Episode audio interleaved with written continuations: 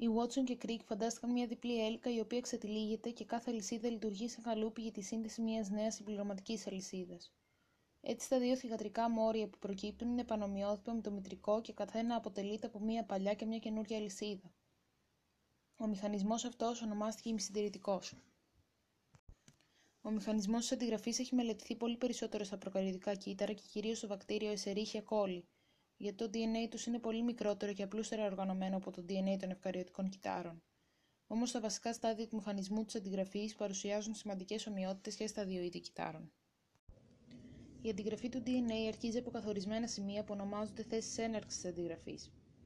Το βακτηριακό DNA που είναι κυκλικό έχει μία μόνο θέση έναρξης της αντιγραφής και αντιγράφεται κάτω από ευνοϊκές συνθήκες σε λιγότερο από 30 λεπτά. Στα ευκαριωτικά κύτταρα πριν την αντιγραφή, το DNA κάθε χρωμοσώματος είναι ένα μακρύ γραμμικό μόριο, το οποίο έχει πολυάριθμες θέσεις έναρξης της αντιγραφής. Έτσι, το DNA των ευκαριωτικών κυτάρων αντιγράφεται ταυτόχρονα από εκατοντάδες σημεία σε όλο το μήκος του και στη συνέχεια τα τμήματα που δημιουργούνται ενώνονται μεταξύ τους. Με αυτόν τον τρόπο το DNA των ανώτερων ευκαριωτικών οργανισμών, παρότι είναι περίπου χίλιες φορές μεγαλύτερο από των προκαριωτικών, αντιγράφεται πολύ γρήγορα. Για να αρχίσει η αντιγραφή του DNA είναι απαραίτητο να ξετυλιχθούν στις θέσεις έναρξης της αντιγραφής οι δύο αλυσίδες. Αυτό επιτυχάνεται με τη βοήθεια ειδικών ενζήμων που σπάζουν τους δεσμούς υδρογόνου μεταξύ των δύο αλυσίδων. Τα ένζημα αυτά ονομάζονται DNA ελικάσε. Όταν ανοίξει η διπλή έλικα, δημιουργείται μία θηλιά, η οποία αυξάνεται και προς τις δύο κατευθύνσεις.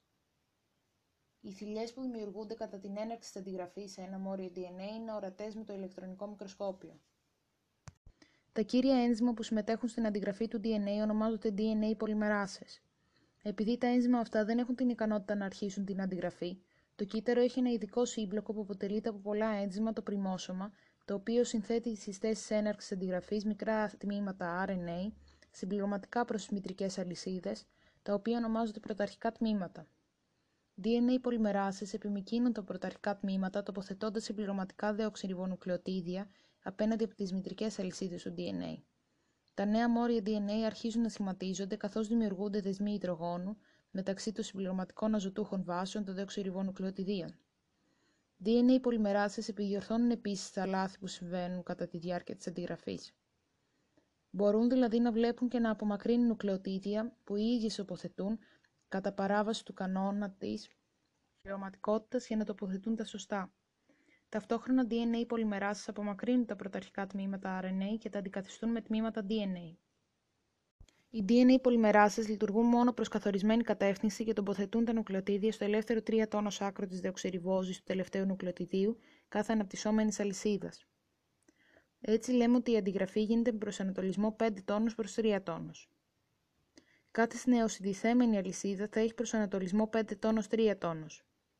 Έτσι, σε κάθε διπλή έλικα που παράγεται, οι δύο αλυσίδες θα είναι αντιπαράλληλες. Για να ακολουθηθεί αυτός ο κανόνας, σε κάθε τμήμα DNA που γίνεται η αντιγραφή, η σύνθεση του DNA είναι συνεχής στη μία αλυσίδα και ασυνεχής στην άλλη.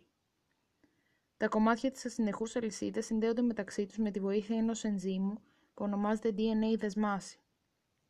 Το ίδιο ένζυμο συνδέει και όλα τα κομμάτια που προκύπτουν από τις διάφορες θέσεις έναρξης αντιγραφής. Όπως τα προϊόντα ενός εργοστασίου ελέγχονται με αρκετούς τρόπους για να εξακριβωθεί αν έχουν κατασκευαστεί σωστά, έτσι και το κύτταρο ελέγχει αν η αλληλουχία των βάσεων του DNA είναι σωστή.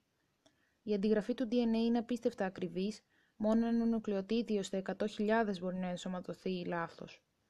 Τα λάθη που δεν επιδιορθώνονται από τις DNA πολυμεράσεις επιδιορθώνονται σε μεγάλο ποσοστό από ειδικά επιδιορθωτικά ένζημα. Έτσι, ο αριθμός των λαθών περιορίζεται στους ευκαριωτικούς οργανισμούς στο 1 στα 10 ή στη δεκάτη.